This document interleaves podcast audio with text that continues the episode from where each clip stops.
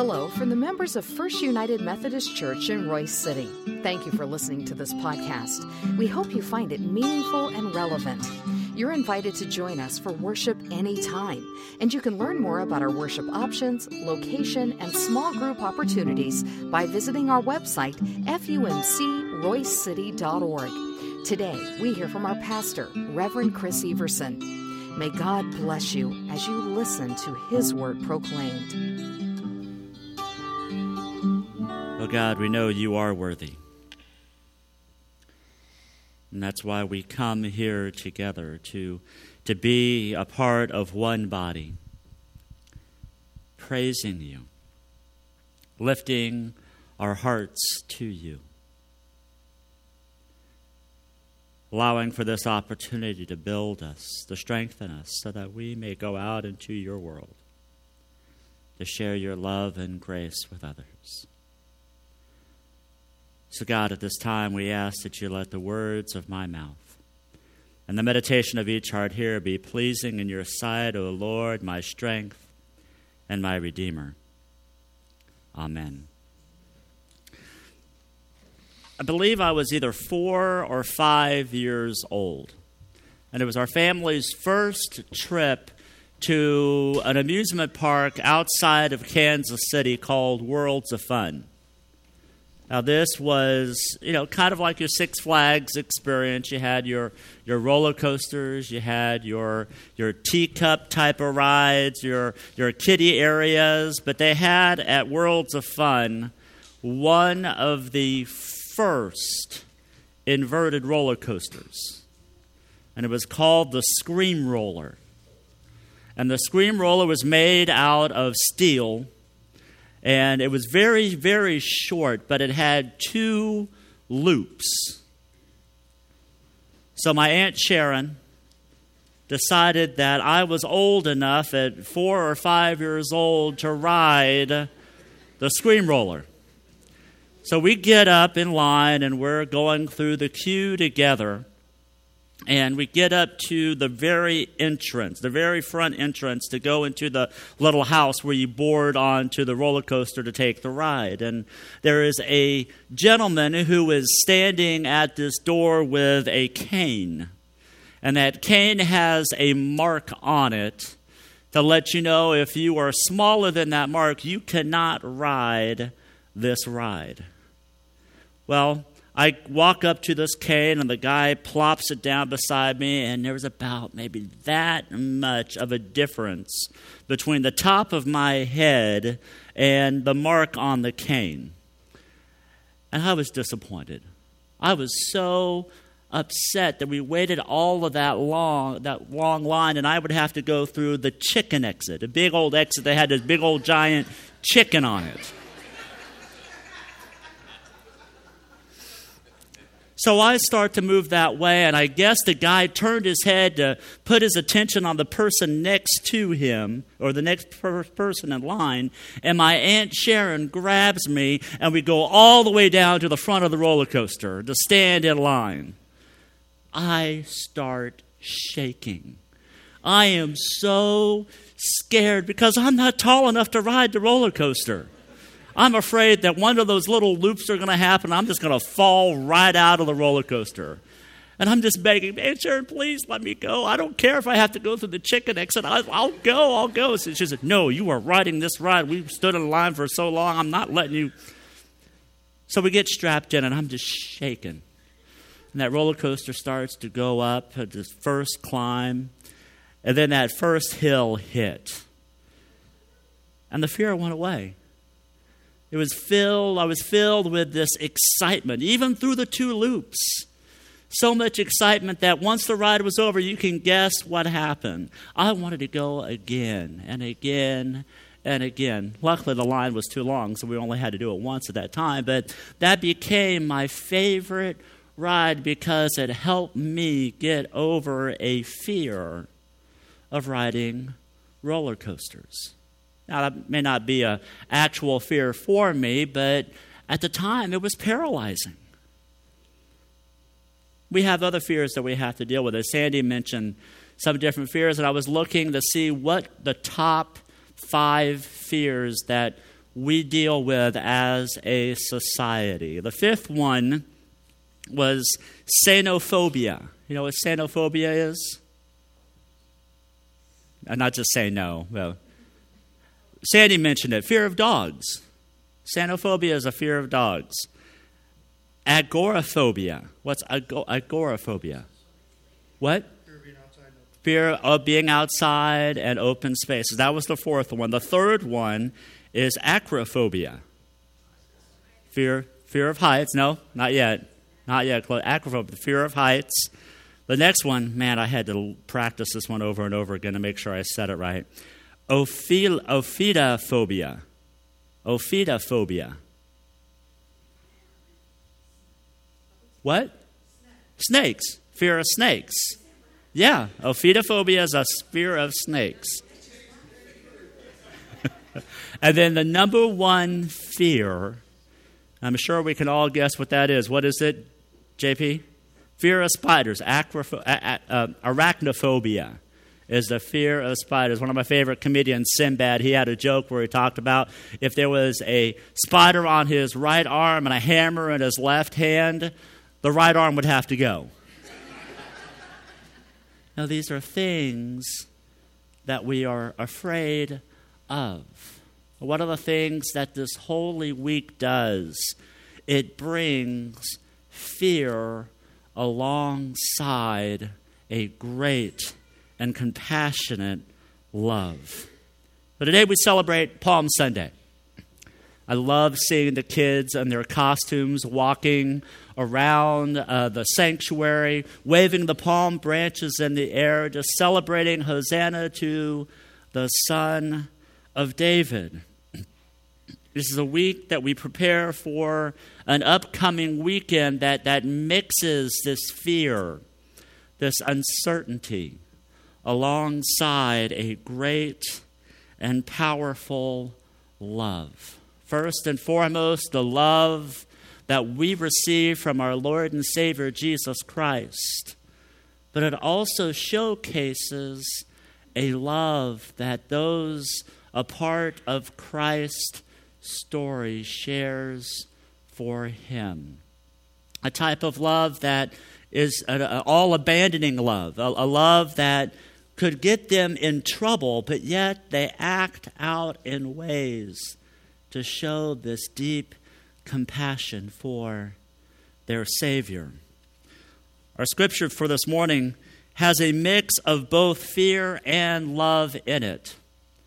So I invite you to go with me to the Gospel of Mark, chapter 14, verses 1 through 9, and you can follow along on the screen. It was two days before Passover and the festival of unleavened bread. The chief priests and the legal experts, through cunning tricks, were searching for a way to arrest Jesus and kill him. But they agreed that it shouldn't happen during the festival. Otherwise, there would be an uproar among the people. Jesus was at Bethany, visiting the house of Simon, who had a skin disease. During dinner, a woman came in with a vase made of alabaster and containing very expensive perfume of pure nard. She broke open the vase and poured the perfume on his head. Some grew angry. They said to each other, Why waste the perfume? This perfume could have been sold for almost a year's pay and the money given to the poor. And as they scolded her, Jesus said, Leave her alone. Why do you make trouble for her? She has done a good thing for me. You always have the poor with you, and whenever you want, you can do something good for them. But you won't always have me. She has done what she could. She had anointed my body ahead of time for burial. I tell you the truth that wherever in the whole world the good news is announced, what she's done will also be told in memory of her. The word of God for the people of God. Thanks be to God. So, the question that we ask is what was there to fear? We look at the story. What was it that caused fear in this moment? We originally had scheduled to uh, have read before the Palm Processional the Gospel of Matthew, but I decided to change that to go to the Gospel of Mark's telling of the Palm Processional because I wanted you to get a bigger picture of what the Gospel of Matthew was telling us in those three chapters that, that come between the, the palm processional in Jerusalem to this particular story, there was a lot to fear. One of the first things that Jesus did as he came into Jerusalem, he went to the temple and he saw that there were money changers and people selling animals for sacrifice. And Jesus went and turned over all of these things, causing an upheaval. Then we see that Jesus was cursing fig trees and, and making them die because they weren't producing the fruit that he was needing. We see Jesus' authority being questioned by the rulers and the leaders because you just can't have some guy come into town mixing things up, changing things around, harming those words that we like to say in the church all the time. Well, that's the way we've always done it. See, I think the people, the scribes and the Pharisees, they were living in a that's the way we've always done it. We've always had things going on in the temple to sell for for sacrifices. We've always had money changers in there to help prepare for the big festivals that come along. Well, what do you mean? Over and over again, the authority of Jesus being questioned. Then we hear at the very beginning of our passage this morning that the leaders were sick of Jesus and they were trying to find a way to arrest him so they could put him away so he wouldn't be a threat to their power structure anymore. I can just imagine as Jesus is in Bethany with Simon and with his disciples, and every single time the door would move or, or people would come in, there would be a, a look to see if they were coming for them. Can you imagine the surprise as a woman, an unnamed woman, walks in and breaks open an alabaster jar full of expensive perfume. The fear that they had of this intrusion, but I can think of the fear of this woman who is taking a opportunity to, to move past her status to pay honor to her king. And she was immediately ridiculed for what she did. The money that could have been collected for this perfume was so much, almost a full year's wage to help take care of other people.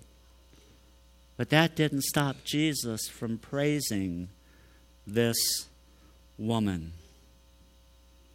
See, one of the things that we understand is that in order to capture, in order to move past fear, we have to show love.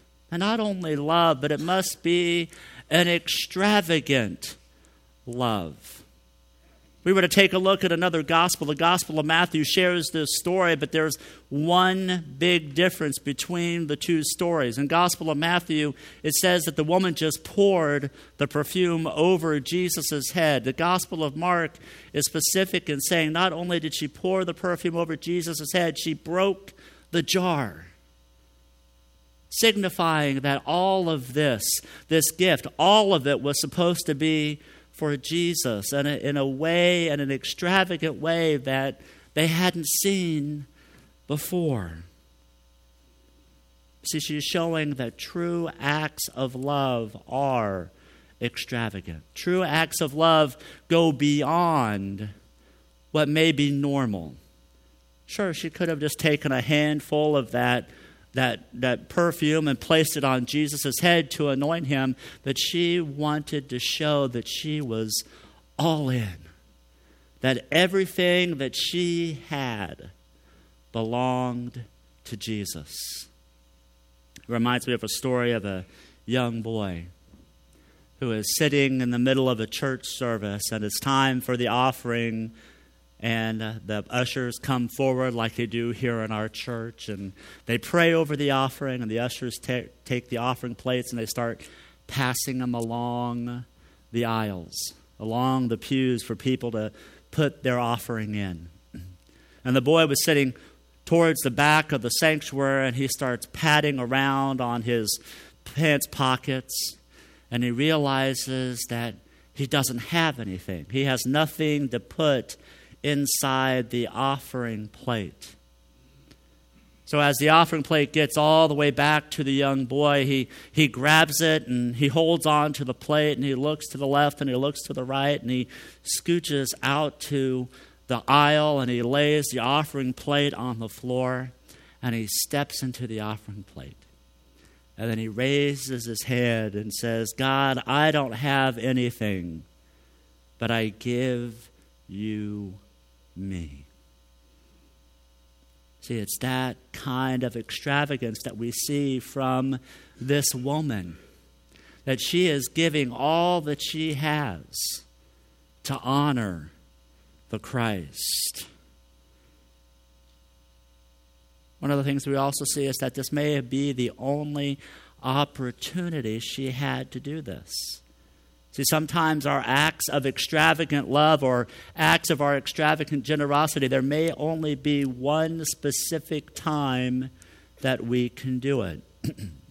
Saw a funny story on one of the Facebook pages that I'm on about driving down the road and they see this girl who waving down a uh, trying to wave down a car to stop. And the story was going that may have been a ghost or, or something like that. But I was thinking about, you know, you had one opportunity to help someone in need. And maybe we've had that experience in our own lives, haven't we? Where we've had the opportunity where we've seen somebody in need or somebody who, who was in want, and we just drove by because we didn't want to waste time or we didn't want to be bothered with a little inconvenience. See, that's fear taking over. Instead of allowing this extravagant love that we have been given by our Lord and Savior Jesus Christ to take over and make a difference in somebody else's lives. So I'm sure when she did this act of extravagant generosity, all eyes turned to Jesus, wondering, what is the Master going to say about this? Surely all that she has done has just been wasteful. He wouldn't want this to happen. But Jesus gives these words What she has done is good. What she has done is a good thing. Now, that was a pretty weak translation of this Greek word. Other translations put it as lovely or beautiful, or as the message puts it, a wonderfully significant thing. See, there are two words for the word good in Greek. The first word is agathos, which describes a thing which is morally good and then there's kalos, which is not only good, but lovely. See, something may be agathos, but that would be hard, stern, and unattractive.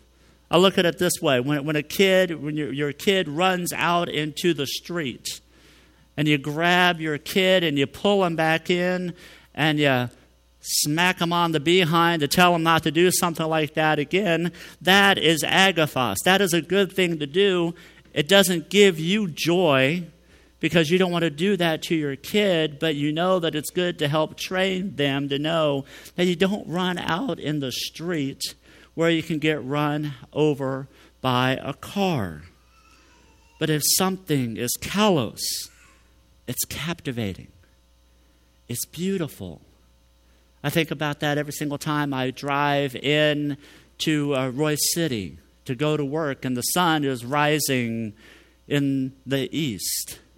I look at that sunrise and I see that that is kalos, that is good, it is beautiful, it is, it is charming, it is wonderfully significant.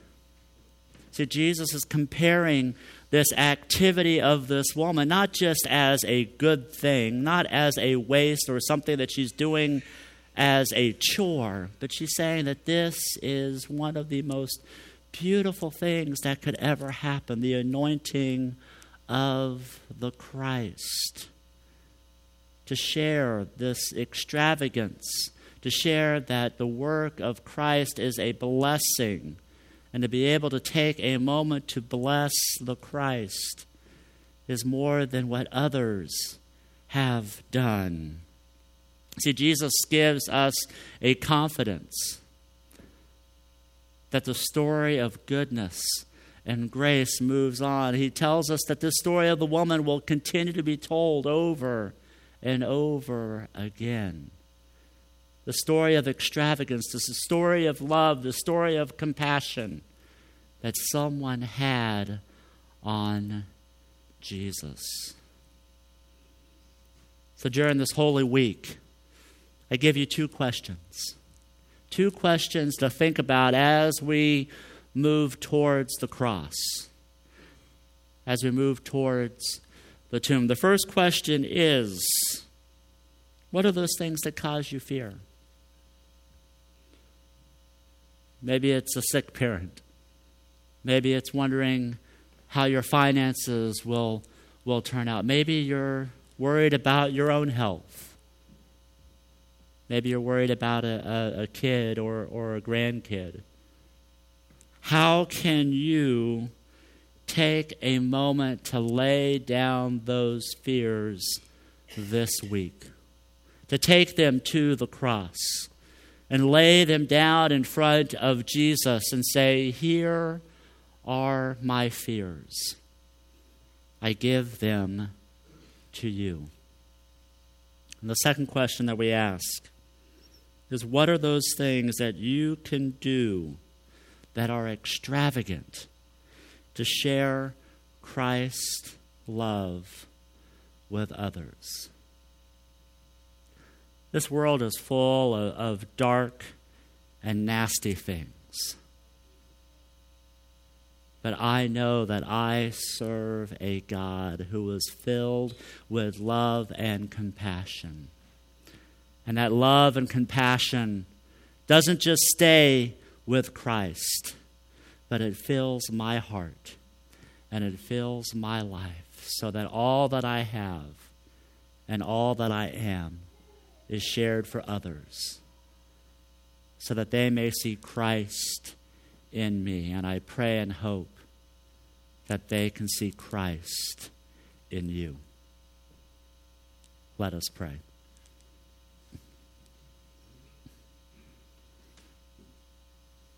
God, you have given us a great love.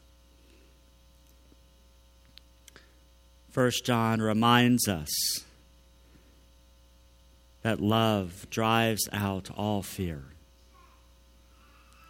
And when we have fear in our lives, it allows or it prevents for us to feel that true love that you have for us. So, God, as we move through this week, as we move through this holy week, we, allow, we ask that you allow us to let go of our fears, to let go of our pain, to let go of our disappointments, so that we may be filled with your love. So, in turn, we may then return that extravagant, generous love towards others. And we pray this in the name of the King who has come, Jesus our Lord. Amen.